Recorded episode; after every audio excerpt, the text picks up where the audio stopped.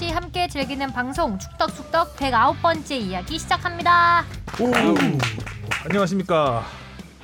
도쿄올림픽 개최 여부가 불투명한 가운데 김학보모가 네. 강릉에서 소집됐습니다. 손흥민 선수는 푹 쉬었고요.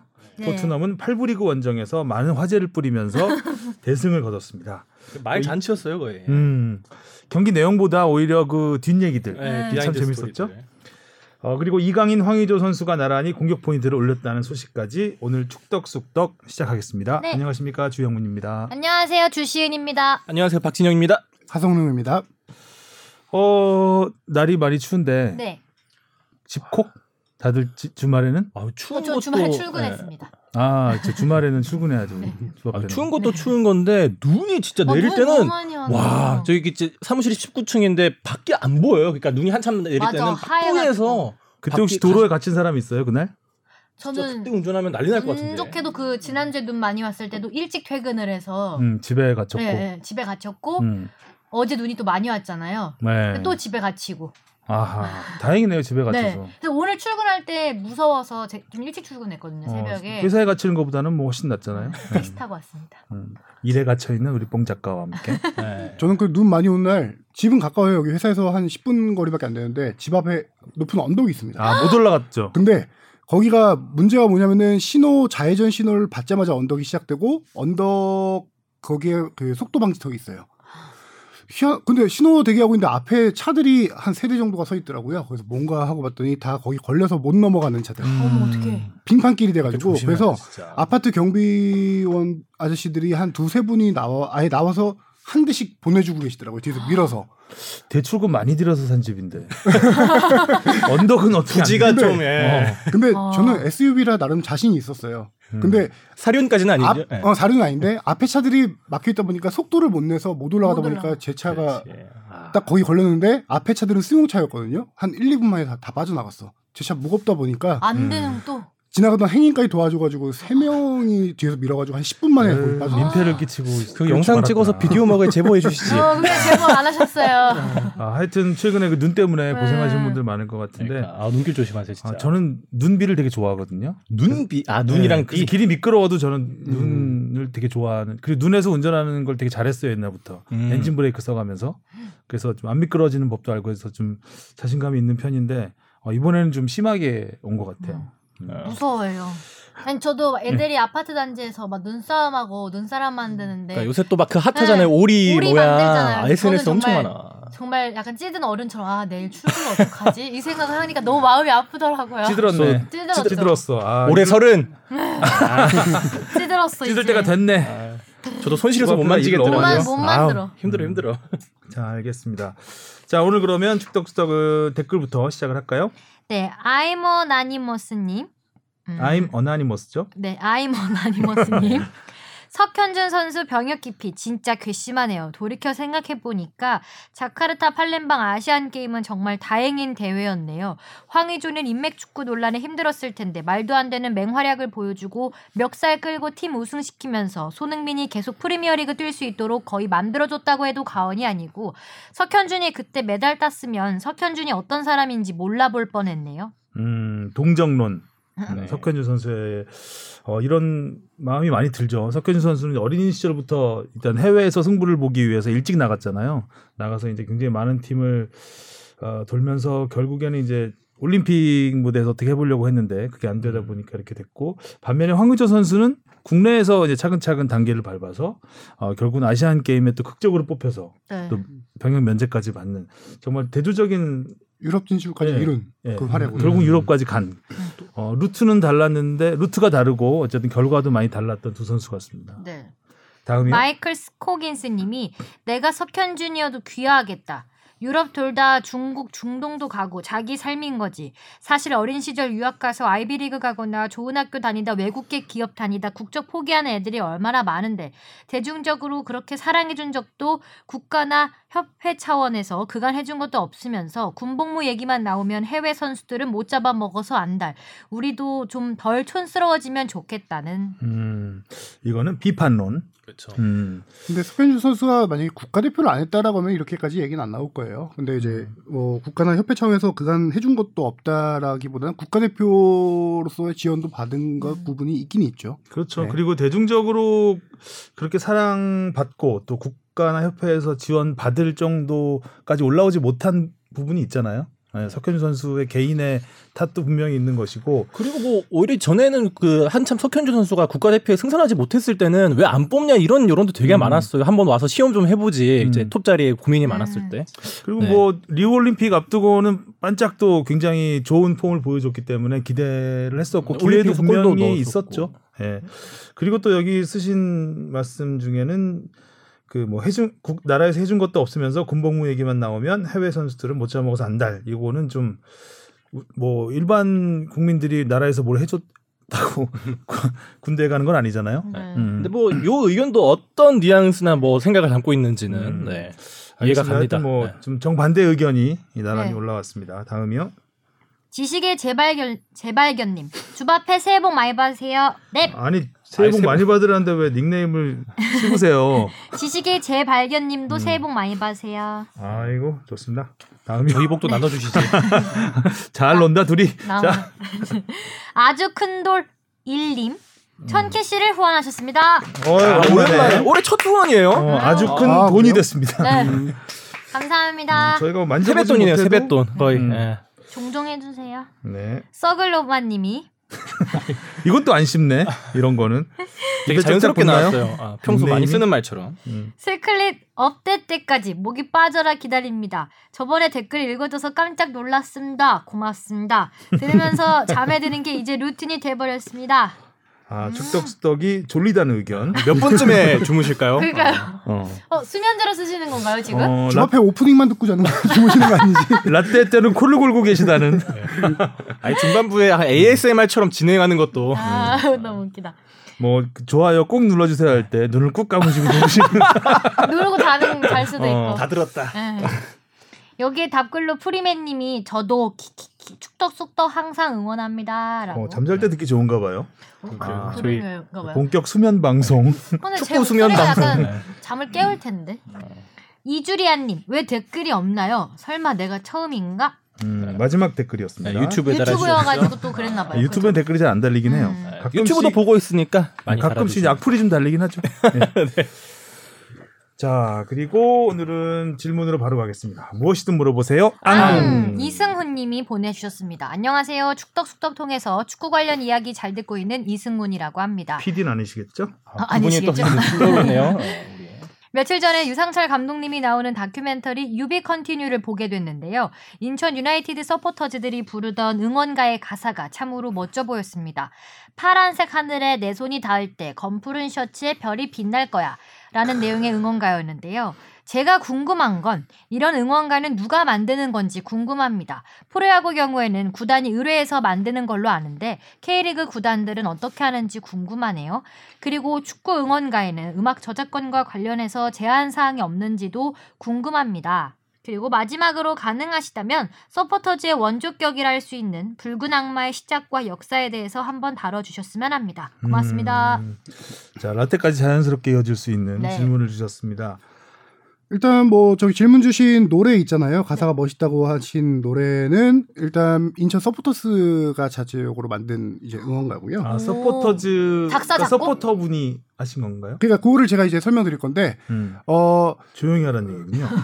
알겠습니다. 낄끼빠빠. 구단 여기 구단에서 의뢰해서 만드는 응원가가 있냐라고 물어보긴 했는데 인천 구단에 직접 물어봤더니 한 곡이 딱 있다고 해요. 구단에서 의뢰해서 만든 곡은 together be forever 우리는 인천 음. 아 한국이 아니네요. 뭐 이렇게 있다고 하는데 음. 거의 대부분 이제 서포터즈들이 만듭니다. 인천뿐만 어. 아니라 다른 구단도 알아보면은 해외 응원가 곡들이 있어요. 거기서 음을 따오게 되죠. 아, 아. 거기서 음을 따와서 가사를 이제 팀에 맞게 바꾸는 거죠. 음. 예.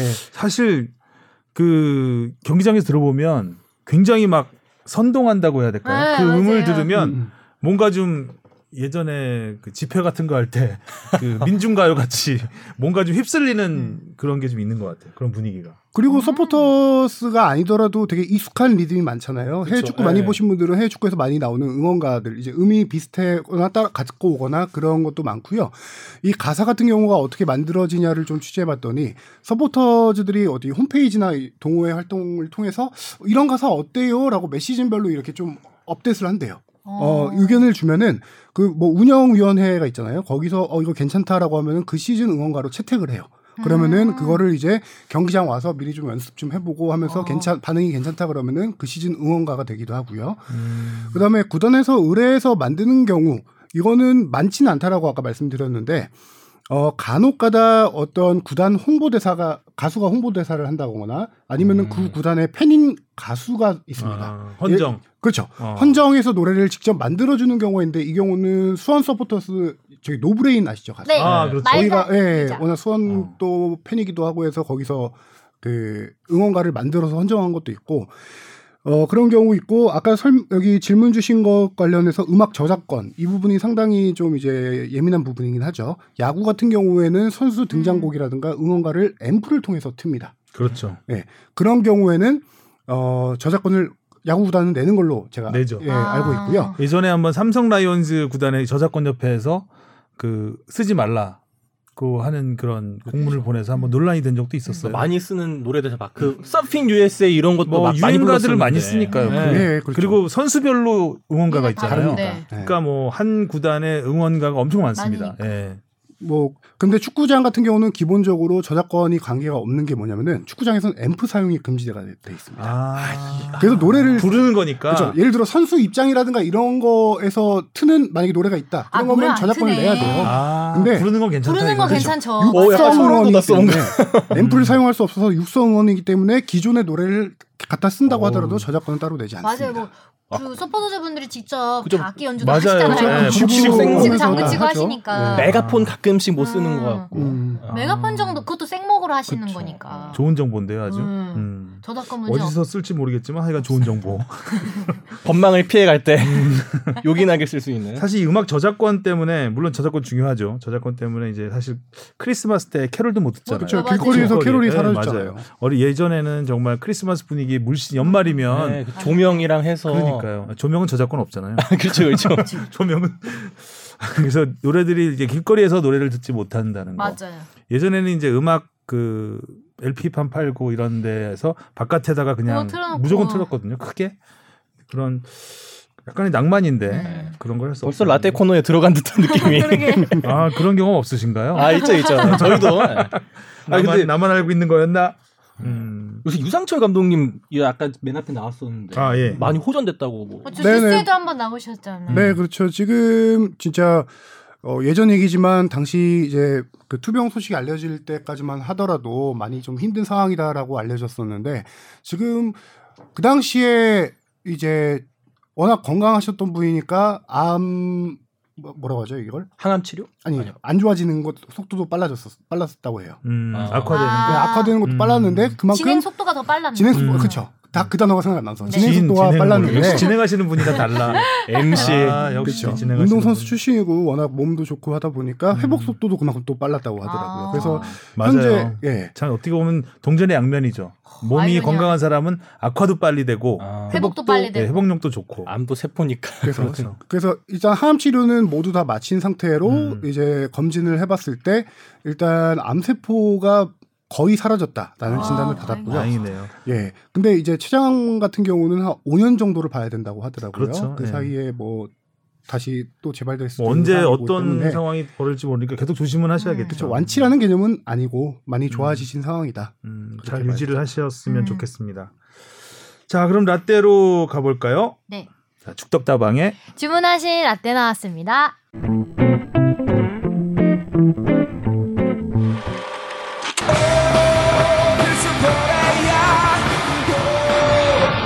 사년마다 한반도는 응원의 메아리로 가득 찼습니다.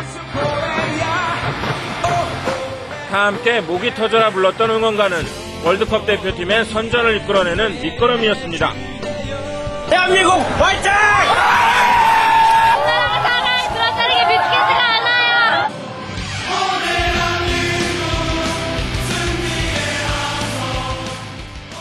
자 붉은 악마 예전에 한번 붉은 악마에 대해서 얘기를 좀 했던 거 어, 같죠? 네, 네, 맞아요. 근데 제가 예전 걸 찾아보려고 했는데 워낙 원고가 많아서 찾아보지 못했고 다시 한번 어, 예전에 했던 작업을 다시 네, 했는데 어, 붉은 악마라는 이름이 우리나라에 알려진 거는 저는 생생히 기억을 합니다. 1983년 세계 청소년 축구 선수권 멕시코에서 열렸죠. 어, 당시에 이제 박종환 감독이 이끄는 우리 대표팀이 4강까지 올라가는 어, 4강 신화 꽤 오래 지속됐던 4강 신화가 있었는데 당시에 이제 현지에서 어, 붉은 악마라는 이제 표현을 썼다고 한, 한국 언론이 어, 현재 뭐 가보진 않았을까 모르겠지만은 네. 언론을 통해서 이제 붉은 악마라는 말이 이제 알려지기 시작을 했습니다. 그래서 제가 그 당시 언론들을 몇 개 찾아봤는데 붉은 악마라고 쓴 데도 있고요. 네. 붉은 이리떼라고 쓴 데도 있어요. 이- 어, 이- 이리 때? 이리떼, 이리떼. 예. 요즘에 일이라는 표현 잘 안 쓰죠. 네. 거의 네. 이솝 우화에만 들을 법한 네, 일이. 그렇죠. 아. 늑대 말고 이리. 그러니까 붉은 이리떼라는 표현도 있더라고요. 근데 왜 일이었을까? 음. 그러게 한국이랑 예전에 일이랑 전북 상관이 이리 있나요? 출신인가요? 그렇죠. 예, 전북에 1위라고 있었는데요. 아, 이리 저 기차 폭발 사고도 한 번 있지 않았나? 네. 아, 어. 그래서 멕시코 현지에서 이제 이런 말들이 나온다고 해서 이제 화제가 됐었고 또 1986년도 월드컵이 멕시코에서 또 열렸잖아요. 음. 이때 또 그 한국 언론 언론에서 붉은 악마가 간다. 음. 어, 다시 간다. 이런 표현들을 많이 썼습니다. 그런데 이제 붉은 악마라는 애- 애칭이 그러니까 우리나라가 원조가 아니라는 게 또 이제 약간 네. 화제가 됐었죠. 이제 벨기에 네. 대표팀이 그렇죠. 예, 붉은 악마라는 어, 애칭을 가장 먼저 얻었던 것으로 원조다라는 것이 알려졌었고 어, 본격적으로 이제 붉은 악마가 한국 축구 대표팀 응원단의 애칭으로 쓰이기 시작한 거는 1995년입니다. 아, 당시 PC통신 하이텔이라고 있었죠. 기억하시나요? 하이텔, 천리안, 유, 라우콤. 유 니텔. 태어났니? 어. 전 제일 그렇죠. 그러니까 제일 처음 썼던 게 이제 당시 유니텔, 하이텔 이런 거였는데. 어떻게 알아? 나도 모르는데. 아예 아는 척하는 거죠 뭐. 쟨 진짜 날 속인 것 같아요. 그러니까 타임머신 타고 왔다니까요. 어. 어, 근데 PC통신 하이텔 축구 동호인 10명이 이 이제 축구 응원단을 결성을 합니다. 열 명이서요. 예, 10명이서. 그러면서 이제 어, 붉은 악마라는 이름을 이제 쓰기 시작했는데 본격적으로 이제 현장 응원에 나가서 붉은 악마로 활약을 하게 된 거는 음. 어, 1997년이 본격적인 음. 출범해라고 볼 수 있죠. 그때 이제 98년 프랑스 월드컵 최종 예선. 음, 음, 음. 그때 축구 열기가 확 그렇죠. 뜨겁게 달아올랐거든요. 한일전도 많이 열렸고 그때가 이제 도쿄 대첩이 있었다는 그렇죠. 예. 일본에는 울트라 니폰이라고 네, 울트라 니폰. 울트라 니폰이 90년대 초반에 한 92, 3년 정도에 결성이 됐어요. 음. 그래서 일본은 이미 100년 대계를 설계를 해서 당시에 어, 축구를 전략 종목으로 육성하기 위해서 나라에서 전폭적으로 지원을 했던 때였고 그러면서 이제 울프라 울프라래 울트라 니폰이라는 그 국가대표 서포터즈를 이제 어, 지원하기 시작을 한 거죠. 그래서 엄청나게 뭐 맞아. 회원 수는 상, 상대가 안 됐죠 그때. 어. 울트라 니폰은 거의 뭐 한 구역을 다 차지할 음. 정도로 굉장히 대규모였고 우리나라는 이제 뭐 한 천 천여 명 정도 음. 되는 소규모였는데 거기에 이제 또 약간 일본이 뭘 하면 또 자극을 받잖아요. 자극을 받아서 붉은 악마가 저- 어, 정말 폭풍 성장합니다. 역시 뭐 회원들이 뭐 하루에 몇백 명씩 늘고 그러면서 이제 뭐 만 명을 돌파하게 되고 이 해가 바로 1997년이에요. 음. 그래서 당시에 97년 연말 그 뭐 스포츠 결산 이런 걸 좀 보니까 붉은 악마 신드롬이라는 이제 어. 그런 기사들도 네. 좀몇 개 보이더라고요. 그러면서 붉은 악마의 그 이름을 놓고 또 논쟁이 시작됩니다.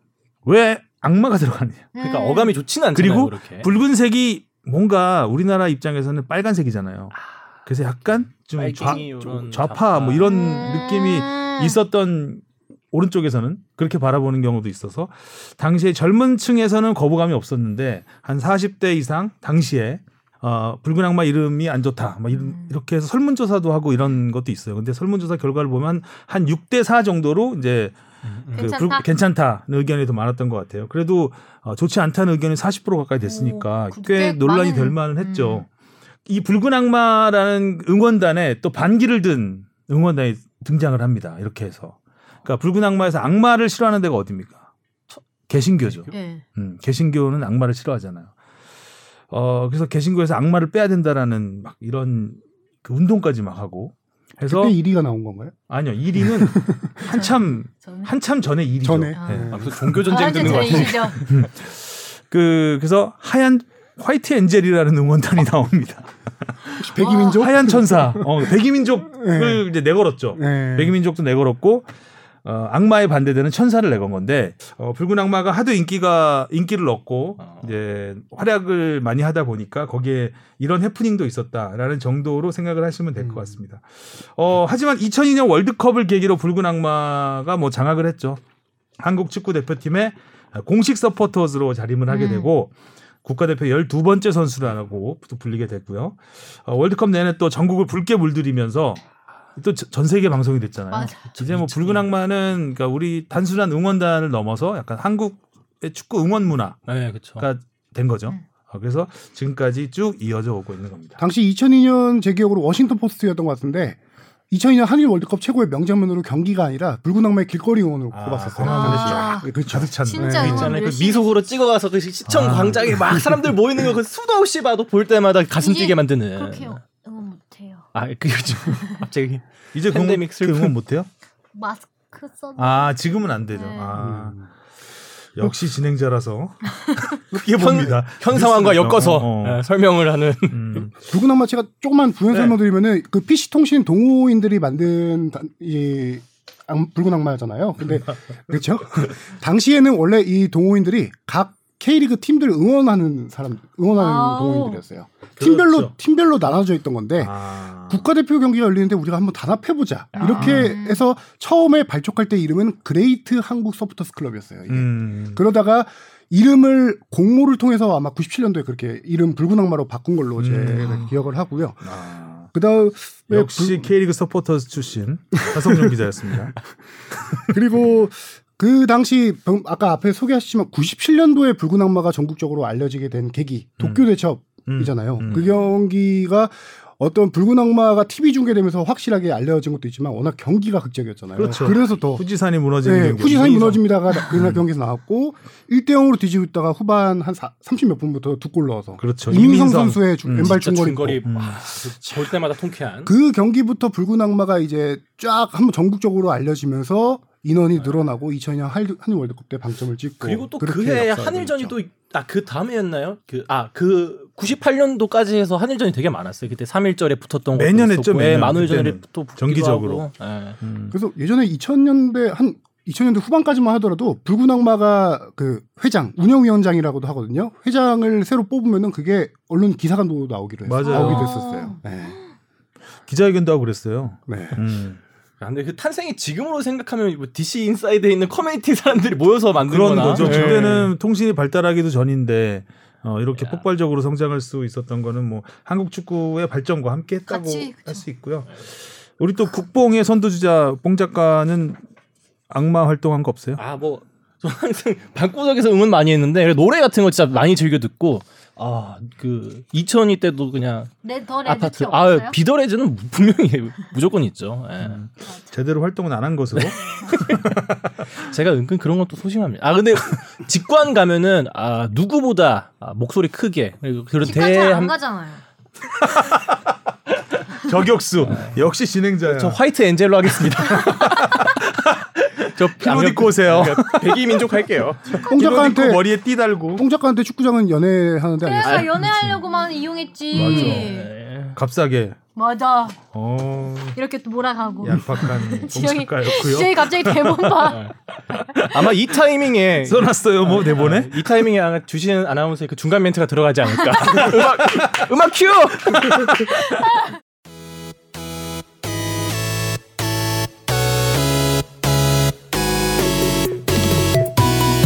여러분은 지금 축덕 속덕을 듣고 계십니다. 잊지 말고 하트 꾹. 네 메인 테마로 가보겠습니다. 네. 자, 자 김학범호가 소집이 됐는데 자 도쿄올림픽이 일단 열려야 될 텐데요. 그러니까요. 그러니까요. 사- 일단은- 상황이 너무 안 좋아서. 네, 어찌됐든 우리 선수들은 도쿄만 보고 지금 네. 어, 달려가야 되는 상황입니다. 안타깝. 하성룡 기자가 강릉 현지를 취재를 다녀오셨어요. 어제- 당일치기로. 당일치기로 왔죠. 하긴 강릉 정도는 저한테 1박 2일로 가면 안 되냐고 해서 강릉, 야 고속도로가 얼마나 잘 뚫렸는데 지금 아, 얄팍하게 밤에 한잔 하려고 당일치기로 다녀오셨군요. 당일치기로 다녀오신 하성룡 기자. 그쪽에 맛있는 게 많아요. 맞아요. 맛있는 거 많아요. 회도 맛있을 거고. 아. 분위기 어땠나요? 10분만 가면 주문진이고요. 자, 아, 어제 주- 분위기가 되게 좋았어요. 주문을 어, 외우시는군요. 네. 1박 2일로 갔으면 분위기 더 좋았을 텐데. 왜냐하면 김학범 감독님도 뭐 1박 새해, 2일은 텔레비에서 보시고요. 네. 새해 첫 출발인데 어제 기자들이 엄청났어요. 한 2, 30개 언론사가 왔거든요. 우와. 김학범 감독님이 그만큼 이제 네, 기자들도 목말라 있었던 거. 그렇죠. 음. 경기장에 들어오자마자 기자 많은 거 보고 그때부터 기분이 좋아가지고 아. 인터뷰도 너무 재밌게 잘해주고 음. 선수들을 훈련하는데 원래 카메라 위치가 포지션이 정해져 있어요. 근데 선수들이 저 반대편에서 훈련하니까 이쪽 알아. 서비스 정신이 안 돼 있어 이러면서 원래 못 가게 돼 있는데 아, 감독님이 그죠 아. 거리 두고 선수들 있는 데 쪽으로 가서 또 취재하게 해주고 어제 아유, 감독님이 아. 기분 좋아서 노래방 사장님인 줄 알았어요 서비스 주는 게. 그러니까 얼마나 답답했겠어요. 아. 주문지도 서비스를 그렇게 잘 준다면서요. 네. 그래서 가려고 했는데. 그래서 아니 뭐 일단 소집했는데 왜 강릉이냐? 왜냐면은 지금 뽕 작가도 약속했던 강릉이라고 적어놓긴 했는데 지난해 1월 AFC 챔피언십에 나가기 전에도 강릉에서 3주 정도 전지훈련을 하고 나갔습니다. 음. 그리고 올해 또 1년 만에 꼭 여기 와서 또 이제 전지훈련을 하고 있는데 그래서 한번 물어봤어요. 그때 김학봉 감독 말로는 강릉이 훈련하기에 상당히 여건이 좋다라고 하네요. 주변에 숙박시설과. 그렇죠. 따뜻해요? 가장 은근히, 예. 메인 이유가 그거였어요. 어. 숙박시설이나 뭐 경기장도 많은 것뿐만 아니라 서울 다른 지역에 비해서 엄청 따뜻해요. 강릉? 어제 음. 강릉 제가 그래서 낮 기온을 재봤더니 오후 그 영상 4도였거든요. 어, 강원도인데도 네. 불구하고. 어제 그러니까 태백산맥이 막아주나? 예, 태백산맥이 막아주고 좀 그런 또, 게 있을 거예요. 예, 동해 이게 바다에 가까이 있기 때문에 음. 거기서 따뜻한 게 그런 온도 변화가 심하지가 않습니다. 음. 라고 옛날에 한국지리에서 배웠던 걸 아, 살면서 팬 현상 나오고 하겠네요. 네, 팬 현상 나오고. 공서죠. 네. 시베리아 북서풍. 곳이긴 하구나. 아, 네. 아, 1박 이기상 쌤 제가 열심히 배웠습니다. 그래서 거기다가 김학봉 감독님이 강릉을 워낙 잘 아세요. 강릉 출신이에요. 아. 그래서 어떤 경기장이나 어떤 시설 이런 거 강원 FC 대관하는 데 감독도 어느, 하셨고. 그렇죠. 어느 정도 영향력이 있어서 좀 더 선수들에게 최적의 그 환경을 좀 제공할 수 있는 것도 있고 그런 걸 다 차치하고라도 이유를 들어봤더니 따뜻하다는 거. 그게 음. 저는 그냥 따뜻하다라고만 이해를 했는데 자세히 얘기를 들어보니까 어 김학봉 감독님이 또 공부하는 지도자시잖아요. 어떤 음. 그런 것도 세밀하게 딱 선수 생각한다는 걸 느낀 게 오전에 그렇게 따뜻하대요. 특히 아. 그 훈련하는 경기장, 경기장 환경만 따 강릉 전체가 아니라 이 경기장에서 훈련할 때 오전에 엄청 따뜻한데 강릉에서 지금 머무는 동안 제일 집중해야 될 거는 체력 훈련이에요. 음. 선수들이 지금 한참 휴식기로 몸이 많이 불어. 있고 좀 많이 굳어 있는 상태인데 일주일 동안 체력 훈련을 정말 강하게 하기 위해서는 따뜻한 날씨에서 무조건 해야 된다. 음. 음, 그래서 이 경- 중요하죠. 이 경기장의 오전과 오후 날씨가 다르다. 그래서 그거에 맞춰서 오전에 위- 체력 훈련 위주로 해서 선수들 왜냐하면 추우면은 부상 위험이 아, 워낙 너 높거든요. 김학봉 감독 체력 훈련 워낙 강도 높기로 유명하고요. 아. 그래서 날씨가 따뜻할 때 그날 기온을 봐서 날씨가 더 따뜻하다고 했을 때 체력 훈련을? 하고 조금 더 추워질 때 전술 훈련하고 이런 것도 음. 세분화해서 다 진짜. 디테일하시다. 음. 디테일 상당히 디테일하죠. 그리고 체력 훈련하다가 날씨가 추워지면 갑자기 전술 훈련으로 바꾸고 이러진 않겠죠? 어제는 미디어가 왔다고 해서 좀 보여줘야 된다라고 해서 아. 전술 훈련을 좀 오후에 음. 아. 또 이렇게 좀 하긴 했고요. 어제 좀 그림이 좋더라고요. 활기차고 네. 그림도 좀 다양했던 것 같아요. 원래대로라면 체력 훈련을 할 시간이었어요. 아. 근데 이제 음. 미디어들이 왔다고 또 기분 좋아. 첫 소집 훈련 취재를 가면 좀 그림이 단순하거든요. 맞아요. 네. 뭐 가볍게 제대로 안 하고 가볍게. 몸만 풀고 네. 마는 경우가 많은데 어제 같은 경우는 뭐 여러 가지가 있었던 것 같아요. 선수 그렇죠. 분위기도 좋아, 좋았고. 네. 음. 그래서 뭐 소집한 다음에 일주일 동안 체력을 바짝 끌어올리고 이제 19일 날 제주도로 이동해서 K리그 4개 팀하고 거기서 이제 본격적으로 오. 실전 감각을 끌어올리는 평가전을 하는데요. 4개 팀은 최종 한 팀이 아직 확정이 안 되는데 포항 하고 좀 협상 중이고 나머지는 아, 수원 FC 성남 대전하고 성남 이렇게 연습 경기를 갖고 전부 아. 저- 제주도에서 전지훈련 그렇죠. 제주도에서 하는 전지훈련 하는 팀들이죠. 팀들이죠. 그렇게 총 3주간 전지훈련을 마무리하고 해산을 하게 됩니다. 예. 국내에서 전지훈련을 하니까 또 이런 좋은 점도 있네요. 네. 예. 프로팀과 이렇게 같이 같이 쉽게. 하면 좋죠. 음. 그렇죠. 그래서 지금 강릉에서 하고 있는데 또또 다른 아까 이유 중에 하나가 지난번 아시아 챔피언십 나가기 전에 화제가 됐던 것 중에 하나가 선수들을 저기 백사장에서 뛰게 했어요.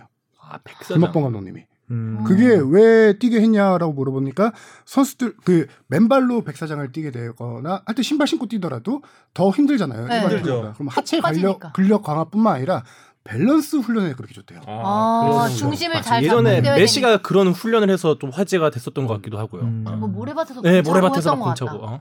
그래서 그거 이번에도 하냐 그랬더니 그 얘기는 아직 안 하시더라고요. 발시려, 발시려. 예, 그래서 뭐 발시려. 그런 이유 여러 가지 영- 환경적인 거를 다 고려해서 결정한 것 같고요. 어. 그 훈련 중에 키포인트 중에 하나는 공식적으로 선언을 했어요. 국내파 선수들에게 마지막 기회다. 어. 26명을 소집했는데 그 중에 25명이 K리거입니다. 음. 이제 해외파 저기 유럽에 뛰는 선수들은 소집할 수가 없으니까 이렇게 했는데 이 선수들에게 마지막 기회라고 천명한 이유가 3월 달과 6월 달에 A 매치 소집 기간이 있는데 이때 올림픽 대표팀도 소집해서 평가전을 가질 계획이에요. 음. 근데 평가전을 하겠다라고 하면은 조금 26명까지 소집하기보다 좀 더 이제 그때는 유럽파도 또 소집할 수 음. 있는 상황이니까 그때 조금 이제 최종 명단에 가까운 정예 멤버로 가겠다라고 해서 이번에 마지막 옥석 가리기를 좀 하겠다는 거였거든요. 근데 문제는 3월 달과 6월 달에 평가전을 상당히? 힘든 상황이에요. 음. 그 3월 6월 평가전 상대는 정해져 있지 않은 아니요. 전혀 정해져 있지 않고 음. 우리가 홈에서 하냐 나가는 거냐도 정해져 있지 않아요. 왜냐면은 자가격리가 있어서 우리가 원정을 나가게 될 경우 그 팀 선수들이 K리그가 진행 중인 상황인데 들어와서 또 2주간 자가격리를 해야 되는 문제가 있고 그러니까요. 예. 음. 홈에서 하더라도 상대 팀이 와서 자가격리를 해야 되는 상황이 있고 상당히 지금 힘든 상황. K리그에 힘들죠. 참여를 해야 될 것 같은데요. 김학범 FC로. 어 진짜 자가격리가 이제 문제다. 다 무슨 계획은 뭐 열심히 짰지만 네. 중요한 건 환경이 지금 안 받쳐주는 게 문제잖아요. 않아가지고.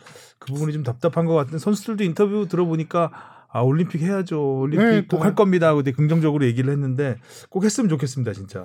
김학범 감독님한테 그런 질문도 했어요. 올림픽 연기된 게 아쉽냐, 좀 아니면은 좀 뭐 다행이냐 물어봤더니 뭐 공식 그 뻔한 답변일 수 있는데 일장일단 있다라고 얘기를 하는데 일장 좋은 점은 뭐냐면은 어 선수들이 그만큼 더 성장할 수 있는 기회를 얻었고 음. 팀 조직력을 갖출 수 있는 기회를 얻었다라고 얘기, 얘기를 하면서 예시를 든 게 당시에 아시아 챔피언십 나가기 전만 해도 2부 리그 K리그 2부 리그 선수들이 엄청 많았어요. 음. 그 당시에 그런 약간 뭐 어떤 예, 논란도 좀 있었는데 이부리그 선수들이 왜 이렇게 많냐라는 얘기도 있었는데 봐라 지금 이부리그 출신 선수들이 음. 이렇게 성장해서 1부 리그 간 선수들도 꽤 있고 거기에 송민규 러브- 선수까지 음. 그렇죠. 러브콜 받는 선수들도 있고 예를 들면 당시에 이동준 선수 이부리그였잖아요 아 그렇죠. 지금 그렇게 성장을 해서 지금 울산에 입단했고요 음. 뭐 그런 선수들이 되게 많아요. 그래서 그런 거를 장점으로 꼽았고 아쉬운 점이 뭐냐 이게 좀 중요할 것 같은데 아시아 챔피언십 우승으로 팀 분위기가 워낙 좋았대요. 그 기운을 살려서 기세. 갔었어야 됐는데. 바로 갔으면은 우리 진짜 1낼수 있을 것 같은 음. 기운이었어요. 공백이. 너무 길었다. 시험은. 기세인데. 아. 그래서 이제 그 분위기를 다시 끌어올리기 위해서 또 이번 훈련을 더 강도 높게 해서 음. 선수들의 집중력을 높게 훈련을 한다고 하더라고요. 저는 개인적으로는 뭐 꼭 그렇게 될 거라고는 확신할 수 없지만 일단 24세까지 됐잖아요. 1년 97년생들이 지나면서. 갈수 근데 있게 우리나라. 같은 경우는 이제 이 군- 병역 문제가 있기 때문에 24세까지 한 게 정말 잘 된 거죠. 그렇죠. 선수도 성장할 수 있고 네. 반면에 외국 같은 경우는 올림픽 크게 중요하게 생각하지 않습니다. 음. 아마 24세까지 올려도 그 선수들이 만약에 성장을 했다면 이 올림픽에 못 나올 수도 있어요. 클럽에서 안 보내줄 수도 있으니까. 국제로 가야죠. 그러니까 오히려 그런 연령이 하나 더 올라간 거는 우리한테 도움이 될 수도 있다라는 생각은 개인적으로는 하고 있습니다. 저도 그런 또 기세적인 측면은 아쉬울 수 있긴 한데 지금 이번에 뽑힌 명단만 봐도 누가 최종 명단에 들어갈지 안 들어갈지를 모르겠어요. 그만큼 최종 뭐, 명단 18명이잖아요. 네. 진짜 명이죠. 좁다. 뭐 해외파까지 뭐 들어올 거 생각하면은 이번에 26명 모였으니까. 음. 네. 또 여기에 와일드카드 3장을 빼면은 결국 15명이거든요. 15명. 근데 26명이 모였는데 그 중에서도 울산 선수들이 빠진 겁니다. 야, 클럽 월드컵 아. 준비하기 위해서 그 빼줬는데 울산에. 이동- 누가 있냐? 어. 원두재 선수 있죠. 이동영 선수 있죠. 지금 붙박이들이 아까 제가 얘기한 부산에서 울산으로 이적한 이동준 이동준 선수 있죠. 음. 거기다가 또 요번에 김진야 선수랑 송범근 선수는 4주 기초 군사 훈련 들어가서 이번에 소집이 안 됐어요. 아. 그러니까 이번이 진짜 마지막 옥석고르기인 게 거기서 추려서 이 선수들 포함해서 나중에 뽑겠다는 얘기인데 음. 18명 중에 3명 와일드 카드죠. 골키퍼 2명이죠. 필드 음. 플레이어 그렇게 치면은 몇 명 안 돼. 13명밖에 안 되는 거죠. 그래서 이 가- 김학범 감독님이 이런 경쟁 구도를 잘 만든 것 같아서 선수들도 이렇게 힘이 그렇게 막 맥이 빠지지는 않을 것 같아요. 예. 경쟁 구도를 만들면서 스쿼드를 두 개로 만들잖아요. 네. 그렇죠. 김학봉 감독 스타일은. 아, 그, 그 얘기 나와서 생각나는데, 김학봉 감독님 팀에 들어온 선수들의 특징 중에 하나는 포기하는 선수가 없어요. 나 경기 못 뛰어. 이렇게 포기하고 약간 훈련을 약간 좀 주- 중시 안 할 경우도 있는데, 다른 팀 같은 경우는 워낙 주전이 확고한 팀은, 근데 김학봉 감독은 워낙 다 알잖아요. 경기마다 로테이션을 그냥 음. 절반 이상을 돌려버리잖아요. 과감하게. 그래서 선수들의 준비 자세가 좋다는 거예요. 음. 내가 언제 사실 그렇게 돌렸을 때 결과가 걸 안. 좋으면 굉장히 많은 욕을 먹을 수 있는데 그런데 잘하고 있으니까 항상 또 그렇죠. 잘했었고. 힘내라 얘들아. 약속의 땅에서 꼭 약속을. 지키시기 바라겠습니다. 런던 신화를 넘겠다는 약속을 하셨습니다. 그렇죠. 기대하게, 기대하겠고요. 이제 올림픽이 예정대로 열릴 수 있을 것인가? 음, 지금 막 긴급 사태 발령하고 난리인데요. 7월 24일이 개막입니다. 네. 벌써 어, 또 가까워진 것 같아요. 지난해 어디가 3월 가까운지. 24일인가에 아마 결정이 됐던 걸로 기억을 하는데 네, 3월 올해도 아마 3월쯤이면 결판이 나지 않을까 싶어요. 음. 어, 일단 3월부터는 각 종목의 테스트 이벤트가 열립니다. 도쿄에서. 그리고 각 종목이 예선이 시작이 돼요. 제일 먼저 시작되는 게 3월 4일에 어, 아티스틱 스위밍이라고 어, 아, 아. 어, 예전에 예전에- synchronized swimming 네. 어, 도쿄에서 테스트 이벤트를 합니다. 이걸 하느냐 못 하느냐가 굉장히 큰 잣대가 될 것 같고요. 그 다음에 3월 10일에 IOC 총회가 있어요. 아, 여기서 이제 굉장히 많은 논의가 되겠죠. 아마 여기서 대, 어느 정도는 윤곽이 나타나지 않을까 음, 음. 싶고 그 다음에 3월 25일이 이건 딱 박혀져 있는 일정입니다. 3월 25일이 어, 성화 봉송 시작 날이에요. 음. 일본이 조직위원회에서 정한 그러니까 3월 25일에 출발해야 예정된 봉송 루트를 다 돌 수 있는 거죠.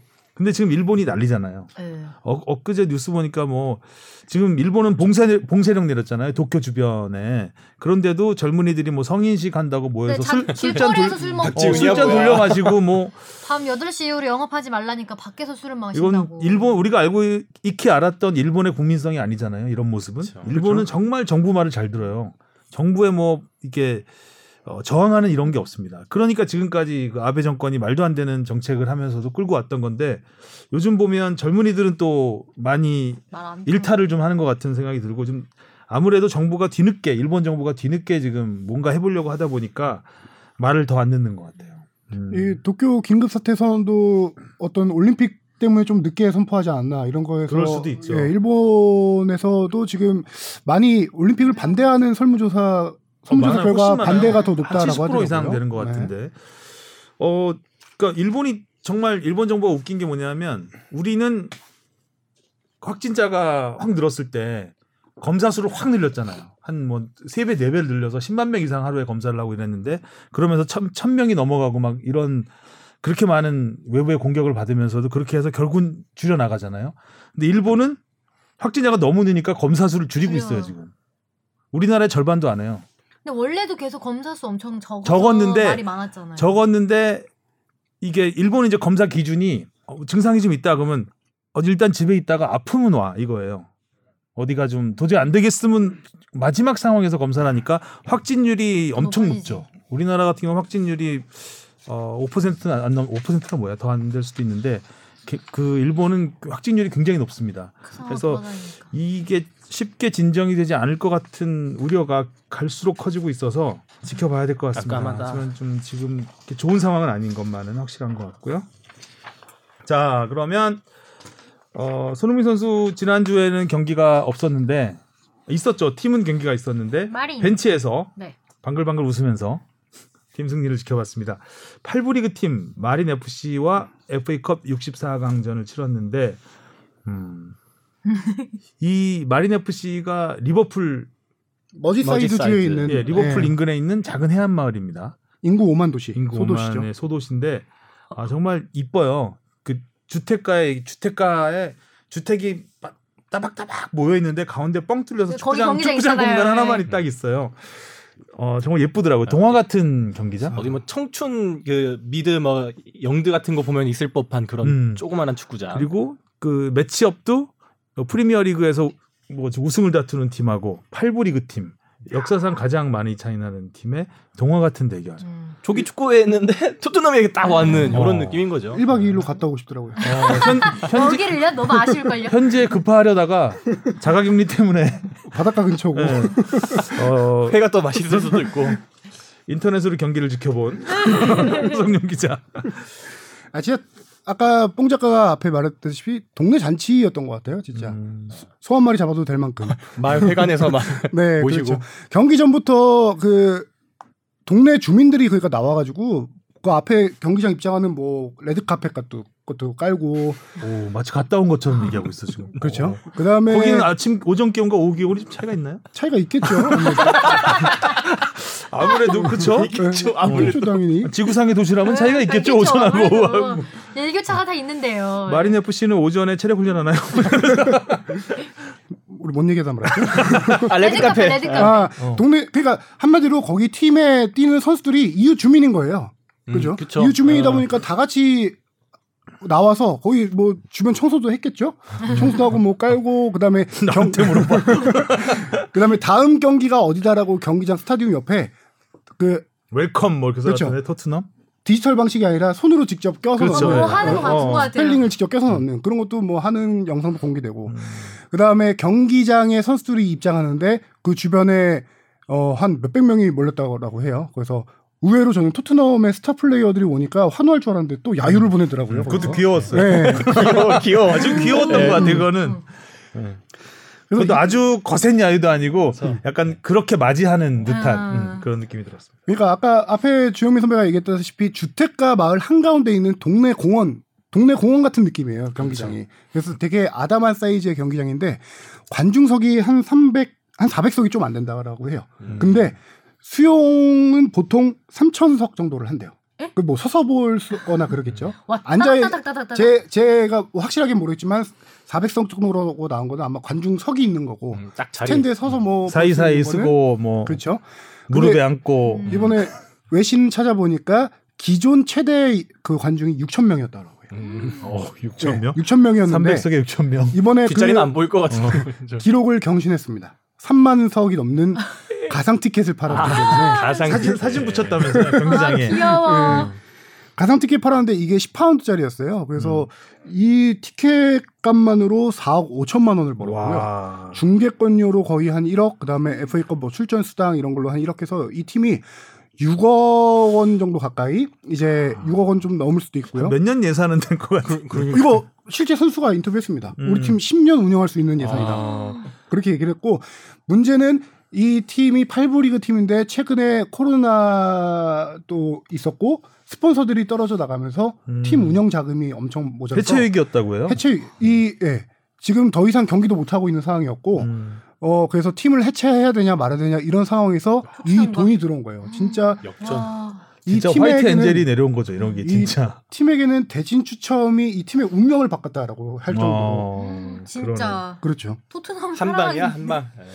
전부 또 투잡 투잡이라고 하기도 그렇죠. 본업이 아니고 이제 취미로 하는 거잖아요. 축구를 어찌 보면. 근데 이렇게 봐야 될 것 같아요. 축구가 아니, 본업이라는 의미를 어느 걸로 더 돈을 많이 버냐라고 본다면은 당연히 음. 축구보다는 그 음. 다른 걸로 많이 음. 벌겠죠.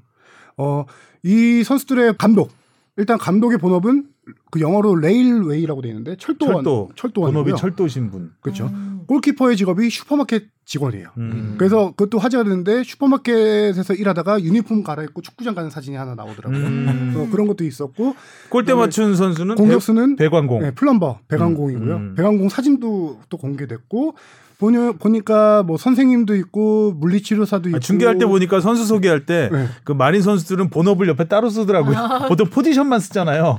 포지션만 쓰고 본업이 뭐다 간호사, 막 의사 이렇게 그렇죠. 나오잖아요. 네, 포지션을 설명해 주더라고요. 음. 주요 예, 주요 직업들. 음. 그말 그게- 어벤져스 느낌이 나. 그렇죠. 그래서 보니까 마린 선수 최고 주급이 300파운드예요. 45만 원. 주급이 45만 원인데 주고 몇억 원씩 받는 그렇죠. 한 1억을 이 넘게 받는 경기에. 베일이 교체 출전했습니다. 베일의 어. 주급이 저기 9억이죠. 아.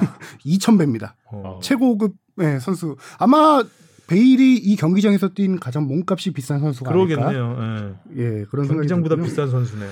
특히- 뛰는 것만으로도 베일이 무회전 중거리 프리킥 하나 날렸잖아요. 음. 이 골키퍼 슈퍼마켓 점원 골키퍼에게 평생 안주거리가 아닐까. 아. 그 무회전 프리킥을 막, 막아냈거든요. 음. 슈퍼 뚝 떨어지는 세이브를 했구나. 너 베일 막아봤냐? 베일 베일 슛 막아봤냐? 막아봤냐? 슈퍼에서 내가 막아봤다. 슈퍼 세이브를. 별거 없던데. 음. 저는 그리고 이 경기가 되게 훈훈하다라고 느꼈던 건 뭐냐면은 조제 무리뉴 감독이 기자회견에서도 밝혔다시피 우리는 최선을 다하는 게 음. respect이다. 상대에 대한 그렇죠. 존중이다. 예. 그래서 알더베이로트, 시소코에다가 네. 또뭐 루카스 모우라 주전 선수들을 생각보다 많이, 많이. 기용을 했어요. 베일을 교체 출전시킨 것도 그렇고요. 음. 그래서 상대팀 그 감독이 아 이렇게 사- 우리를 존중해준 무리뉴 감독을 나는 또 respect한다. 아, 그렇죠. 서로 가는 거 오는 정 이렇게 있었고 그렇죠. 스타 플레이어들이 뛰어줘야죠. 승패를 떠나서. 음. 어. 그렇죠. 또 토트넘은 이 당시 이 8부 리그 선수들에게 뭐 이렇게 말하기 그렇지만 조기 축구의 선수들이 프로팀과 뛰면은 유니폼 욕심 날 거 아니에요. 음, 당연히 욕심 나잖아요. 나죠. 무조건 뭐 갖고 싶어 할 텐데 코로나 방역 시스템 때문에 유니폼 교환이 금지돼 아, 있습니다. 아. 그래서 토트넘도 이걸 배려하기 위해서 선수단 전원 유니폼을 다 새 걸 갖고 가서 상대 팀에게 다 줬다가 진짜 훈훈하다 정감 있다. 네. 와, 이 마을에는 정말 평생 대대로 네. 이어질 역사가 탄생한 날이었네요. 그렇죠. 어. 상대팀 주장의 인터뷰 내용도 상당히 조금 가슴에 와닿았는데 실력 차가 많이 나잖아요. 음, 음. 우리는 상 그 토트넘 선수들의 어, 등을 등 보고 보고. 쫓아가는데 바빴다. 하지만 그 등에 적혀 있는 이름을 보면 너무 감격스러웠다. 시인인데 그렇죠. 응원가 만들어야 되겠는데요. 이야. 아 그리고 우리 뽕 작가가 제목을 잘 잡았네요. 손 없는 날 푹 쉰 손흥민. 네. 이것도 읽어줘야 좋아하잖아요. 아니 아니 열심히 아니. 안 읽으셨는데 그래요? 그럼 이거 잘라주세요. 편집해주세요. 어. 아, 세번 정도 틀어주세요. 네. 알리의 몸 개그도 좀 화제가 됐죠. 네, 웃기던데? 웃게 한. 네. 어. 음. 그게 잔디에 걸린 것 같아요. 뒤로 넘어지셨잖아요. 네? 그렇죠. 넘어지셨어. 거기서 베일은 또 이거 경고 줘야 된다 그러고 이손 표시하고. 그러니까 선수도 되게 좀 어, 여러 가지 신기했을 것 같아요. 하면서 음. 신기 신기하다기보다는 어린 시절에는 옛날 생각 좀 났을 그렇죠. 것 옛날 같고, 생각이 그죠? 딱 났을 예. 것 같아요. 어, 동네에서 재밌게 서로 막 즐기는 모습이 좀 보였던 것 같고 그래도 또 5대0 스코어가 벌어지긴 했지만 뭐 아주 참담한 스코어는 또 아니잖아요. 그 정도의 딱 그 수준 차에 맞는 네, 스코어가 아닐까. 그것도 배려가. 그럴 수도 있죠. 후반에 어. 후반에 어린 선수들을 많이 투입했거든요. 베일 또- 빼고. 네. 아, 그 최연소 골이 하나 나왔죠. 그렇죠. 디바인의 16세 163일. 네, 이게 토트넘 최연소 골. 구단 최연소 데뷔전의 데뷔골. 음. 기록이죠. 아무튼 많은 이야기거리를 남기면서 32강에 올랐습니다. 32강에서는 이부 이부 리그 팀을 만나나요? 이부 리그 팀 최하위 위컴인데요. 음.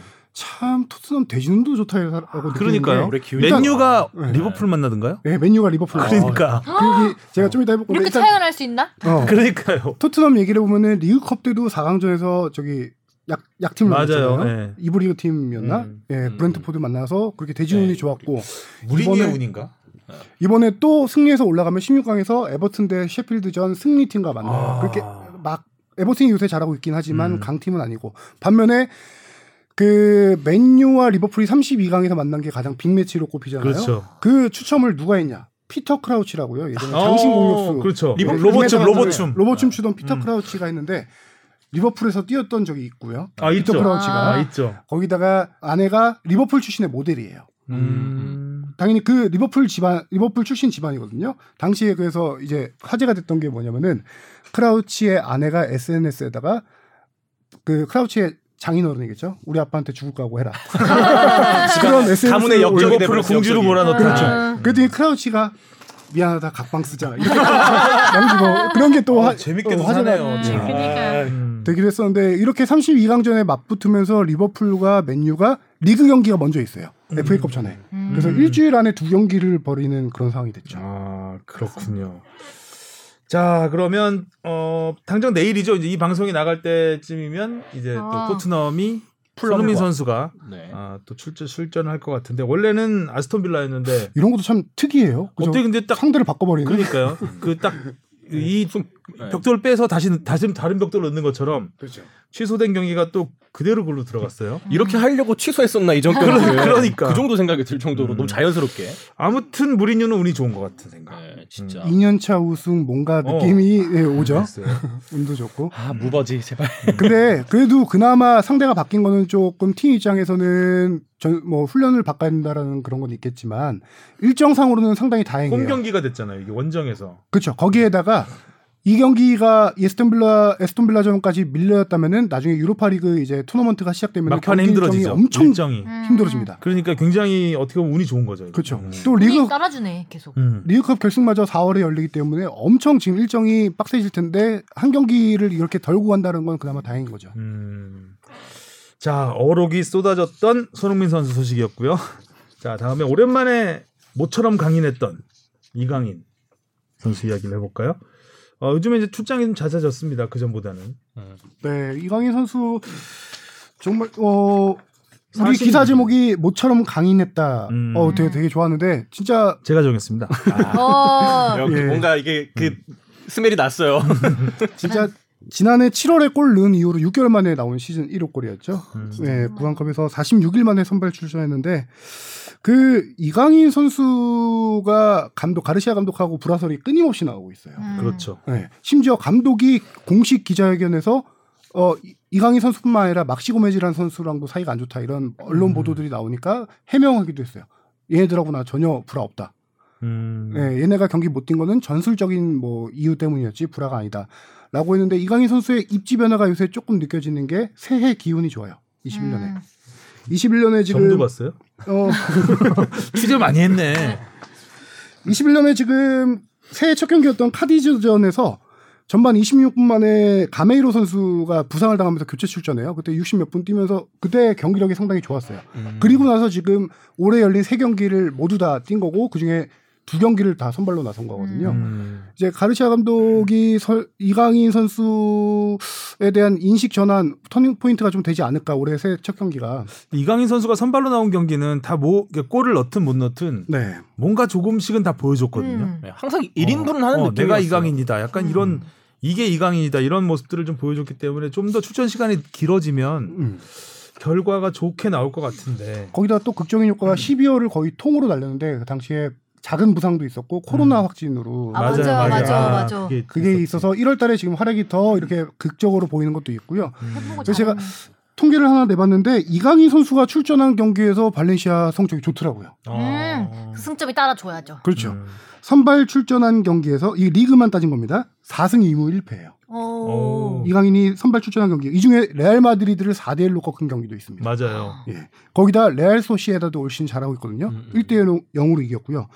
근데 발렌시아가 올 시즌 지금 18경기에서 성적이 어떤지 아세요? 거의 강등권이잖아요, 거의 지금. 많이 안 좋은데 그래도 요새 조금 올라갔거든요. 음. 많이 안 좋은데 4승 7무 칠패예요. 그 중에 이강인이 선발 출전한 경기에서 4승 2무 1패. 아, 이강인 선발- 나왔을 때만. 이겼네. 그렇죠. 음. 그리고 교체 투입한 경기가 다섯 경기인데 이 경기에선 3무 2패. 음. 음.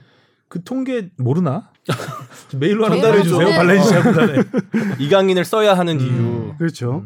음. 그래서 이강인이 출전한 리그에서는 12경기 4승 5무 3패, 출전하지 않은 6경기에서 또 2무 4패, 승리가 없어요. 음. 아. 교체 출전하거나 겨- 출전하지 않은 경 출전하지 않은 경기에서 승리가 없다. 이거는 음. 상당히 되게 그렇죠. 의미 교체. 출전도 뭐 후반 뭐 1, 20분이 하는 게 아니라 뭐 아주 뒷부분에 하는 경우도 많고. 그렇죠. 예. 그때 뭐 들어가서 뭐 하라는 거야? 음.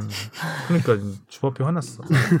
그래서 저기 레알 바야돌리드전에서 또 선발 출전해서 이번에 활약 되게 좋았잖아요. 음. 전방으로 찔러주는 패스. 특히 저는 이강인 선수의 좋은 점 뭐 많이 나온 얘기지만 워낙 패스 받을 때 first touch가 좋고요. 그 first touch 중에 하나가 이제 turning 동작으로 하는 경우가 많거든요. 상대를 수- 속이면서 turning으로 음. 공간을 만든 다음에 찔러주는 패스. 이게 바야돌리드전에서 엄청 많이 나왔더라고요. 그래서 현지 언론 발렌시아 현지 언론에서 이렇게 평가를 했어요. 이강인이 전반에 팀 전체를 춤추게 했다. 라는 오. 평가. 오늘 하성룡 입에 터지면 다 어록인데요. 음. 하나 하나 또 있어요. 컨 기운이 좋은데 하성룡 기운이 오늘. 예. 그 상대 선수 두 명이 집중 마크를 이강인 선수를 했어요. 그 가운데서도 이강인이 패스 움직임 공격주의를 막지 못했다라고 평가를 했고 한 가지 이 마지막 말이 저는 좀 와닿는데 만 19세라는 게 믿기지 않을 만큼 축구 달인의 풍모를 느끼겠다. 어. 발렌시아 지역 언론이 이렇게 평가를 했더라고요. 잘한. 잘하지. 근데 평점은 안 좋더라고요. 뭐지? 뭐야 칭찬하고 반전쟁. 때렸어? 아, 근데 저도 이게 국뽕이라서 팔이 안으로 굽는 건지 는 모르겠는데 이강인 선수가 이렇게 스피드를 내세우는 스타일은 아니잖아요. 그렇죠. 그래서 보면은 컨디션 기복도 그렇게 없는 것 같고 항상 음. 이렇게 자기 몫을 해주는 것 같거든요. 네. 그래서 아 감독이 조금만 더 믿고 이 출전 시간을 늘려준다면 훨씬 더 많이 맞아. 성장하고 이렇게 대성할 수 있을 것 같은데 그러게 말입니다. 아쉽습니다. 킥력도 알아주니까 코너 킥, 킥, 패스, 뭐 프리킥 네. 다 전담하더라고요. 같은 것도 그렇고요. 공 안 뺏기잖아요. 잘. 그러니까요. 음. 네. 그리고 또 주목할 점은 가르시아 감독하고 불화설 아까 제가 소개해드렸었잖아요. 근데 요새 들어 가르시아 감독이 엄청 이강인 선수 칭찬을 많이 합니다. 아, 왜 그럴까?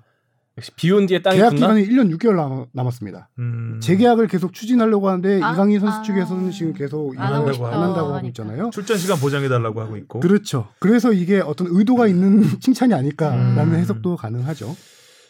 넘어가면 안 돼. 이강인. 강인해야, 강인해야 돼. 자, 국뽕에 취하는 축덕쑥덕. 다음 국뽕은 황의조 선수. 야 취한다. 되게 오랜만에 네, 하는 거 간만에. 공격 포인트. 네. 원톱으로 나오니까 그래도 조금씩 움직임이 많이 보여요. 네. 그죠? 네. 황의조 선수 최근 다섯 경기에서 공격 포인트가 2골에 1도움이에요. 일도. 네, 두 골에 음. 1도움인데 그 다섯 경기 중에 원톱으로 출전한 게 세 경기입니다. 어. 그 지금 그러니까 원톱으로 확실히 물론 왼쪽 측면 공격수로 나갔을 때도 1골 1도움, 원톱으로 나갔을 때도 1골 1도움. 현재 스탯은 똑같아요. 근데 경기력 차이가 확실히 커요. 응.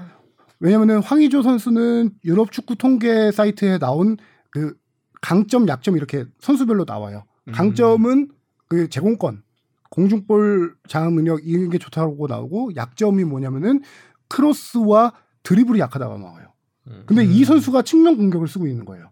측면 공격수의 가장 핵심적인 역할 중에 하나는 드리블 돌파와 음, 크로스인데 그렇지. 그걸 약한 선수가 지금 왼쪽 측면에 쓰고 있는데 음. 최근에 원톱으로 쓴 경기 보면은 정말 공간을 빠져나가는 움직임 이런 게 확실하게 원톱으로 쓸때 좋아졌더라고요. 하여튼 뭐 슈팅력은 그렇죠. 유럽에서. 충분히 통할 수 있기 때문에 네. 좀 슈팅을 좀 많이 하게 응. 해줘야 되고 그런 위치에 세워야 어. 되는데 어, 측면은 좀 맞지 않죠. 어, 황희조 선수하고는. 만들어서 가야 되니까. 음. 그래서 팀 성적도 같이 올라가고 있는 게 보르도도 막 강등권까지 떨어지고 부진했던 음. 팀인데 최근에 다섯 경기 12. 저기 그렇죠. 황의조 선수가 조금 많이 활약해준 최근 다섯 경기에서 2승 1무 2패를 거두면서 지금 10위까지 올라갔습니다. 오. 네. 그 통계도 좀 보르도에 보내주시고요. 예. 그러니까 황의조 선수가 원톱으로 나가냐 안 나가냐는 이 마자라는 선수가 있어요. 음. 보르도의 음. 최전방 공격수 마자라는 선수인데 어, 썬덜랜드에서 2018, 19, 17, 18 시즌이었나? 이부 리그 네. 썬덜랜드 이부 리그에서 15골 넣으면서 활약을 인정받아서 보르도에 온 선수예요. 음. 지난 시즌 6골, 황의조 선수랑 똑같은 6골 넣었고 아, 이거는 좀 통계를 봐야겠네요. 리그가 6골이었거든요. 음. 황의조 선수 시즌 전체가 6골이었고 음. 그래서 이 선수가 올 시즌 계속 이제 최전방 공격수 자리를 맡고 있는데 지금 10경기째 득점이 없어요. 아. 네. 그러니까 이제. 감독도 네. 그 선수가 맞아? 이제 가세 가세 감독도 이제 이것만 기다리고 있었던 것 같아. 기다렸어. 네. 언제 마자를 써야 되나. 마자를 때리지 가세 못하니까. 가세 기다려 해보세요. 거기다가 약간 이 선수가 약간 게으르다라고 표현해야 될까? 어, 아, 많이 움직임이 많지 않은. 스타일이에요. 아. 그러니까 10경기 득점도 없겠다. 이 선수를 빼고 황의조 선수를 원톱으로 올려봤는데 활약이 좋으니까 지금 감독도 계속 음. 원톱으로, 원톱으로. 많이 쓰지 그러시구나. 않을까. 그렇죠. 그러니까 이- 확실히 근데 그런 경기에서 봤을 때 이 로리앙전에서도 좋았던 이 고무적인 기록이 1, 2선 공격진 가운데서 이 패스 성공률이 가장 높더라고요. 이게 마자 선수가 전방에서 그러면은 그런 덜 움직여졌던 유기적인 모습을 못 보여줬다면은 황의조 선수가 이렇게 보르도한테 저 윤활유 역할을 좀 해주고 있는 음. 것 같지 않나. 자 오늘 국뽕에 취한 축덕 쑥덕이었고요. 어, 간만에 우리 선수들 얘기 많이 한 것 같아요. 그렇죠. 아, 어, 사실 그러네요. 김학봉호부터 시작을 해가지고 또 해축 어. 얘기할 때는 손흥민 선수 소식만 아, 많이 전해드리지. 맞아. 그러니까 다른 좀더 선수들은 많이 다양한 못게 보냈는데. 우리 선수들 골고루 다르네요. 연령도 골고루. 그러니까요. 좀 골고루 활약도 좀 해주셨으면 이제는 황희찬 선수도 코로나 털고 경기 나오기 시작했으니까 아. 좀더 맞아요, 활약이 맞아요, 좀 있기를 맞아요, 맞아요. 맞아 또 나왔어요. 경기에 가세했으니까. 네. 맞아요. 아, 근데 잠깐 보르도 감독 가세 맞죠? 말 맞아요. 가세 네, 감독 가세 맞아요. 맞죠? 네. 음. 그 전라도 사투리로 가세가 가위인데. 자 이제 집에 가세. 끝났다. 자, 아 펀치라인. 아, 오늘 하성준 기자 컨디션 완전 네, 좋았습니다. 완전 좋아요, 오늘. 아주 원투펀치 다 날리고 빵빵. 터지는 네. 어록들. 어, 저 약간 아, 취한 기자, 느낌인데 자기의 취한 느낌? 아, 하성준 기자가 어제 강릉 갔다 늦게 왔거든요. 제가 1박 2일 안 주는 바람에. 8시 뉴스 리포터하고 밤 늦게 왔는데 늦게 와서 오늘 오전 점심도 안 먹고 이거 준비했어요. 저희. 진짜요? 네. 너무 배고프시겠다. 아니, 이게- 벼락치기 해야 된다고. 딴데 근데 같으면은 이런 아, 그렇죠. 수많은 어록들을 준비했을지는 다음부터 벼락치기를 주로 해야 되겠구나. 아, 딴데 같으면 한 2, 3일 나눠서 하나 준비하다가 리포트 준비하고 하나 준비하다가 이렇게 하니까 기억이 잘 안 나요. 막상 방송 들어올 때는 아. 정리해 놓는데. 어록이 다 털리는구나. 네, 근데 지금은 2시간 바짝하고 들어오니까 역시 그냥 벼락치기. 그렇죠. 벼락치기 벼락치기 효과가 있어. 좋네. 어, 손바닥에 써놓고 뭐 이런. 거. 네. 마감은 우리의 힘이죠. 자 오늘 이야기는 여기까지 하면 될 것 같습니다. 자 다음 주에 뵙겠습니다. 수고하셨습니다. 고생하셨습니다.